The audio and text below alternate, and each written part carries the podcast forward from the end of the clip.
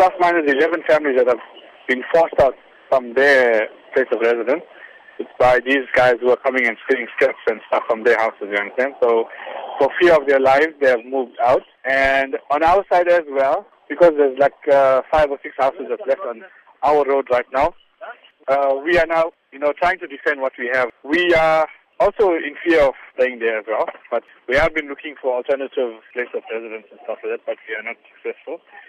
So yeah, we are we are still trying, and at the same time, we've got majority of the other community who's doing farming there, and so that's how they live. Income comes from the farm. Uh, well, people that are still around at Seven Tanks are fearing for their lives. So, what Right. sort of support have you been getting with regards to assistance here? Okay, we have been getting uh, some assistance from the SAPS and some from Metro.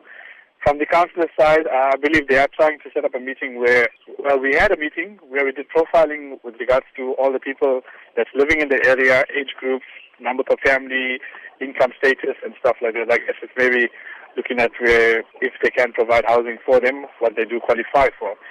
So we are still waiting an outcome from the MEC of Human Settlements, Mr. Ravi Pillay, Councillor Charmaine Mora, which uh, we're going to have a meeting to discuss some suggestions and forward with regards to the issues that we're having right now.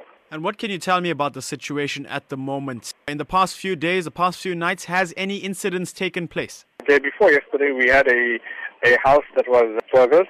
Items were taken out from that household, and we've had some incidents where the you know the guys are walking around freely during the day, coming into the yard, taking out any stuff that you have lying around, you know, metals. And also, like we got a lot of mango trees around as well, so they just come in, help themselves, and you know that is also sparking fear in terms of you know they're just walking around freely, and yeah, so that's maybe putting people more on the edge. So most of the people on, on the one side of that Seven Tanks area are actually in the, in that state of uh, finding alternative residence for the time being.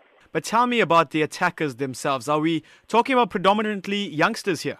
I would say between the age of 20 and 30 years that come through via the Umlazi River. They've got their ways of coming across. There's bridges that's there. So there's easy access in and easy exits, you know, after doing the, the crimes that they can do in this area. They can easily get away from police that are driving along the road because they use the bush and the farm areas.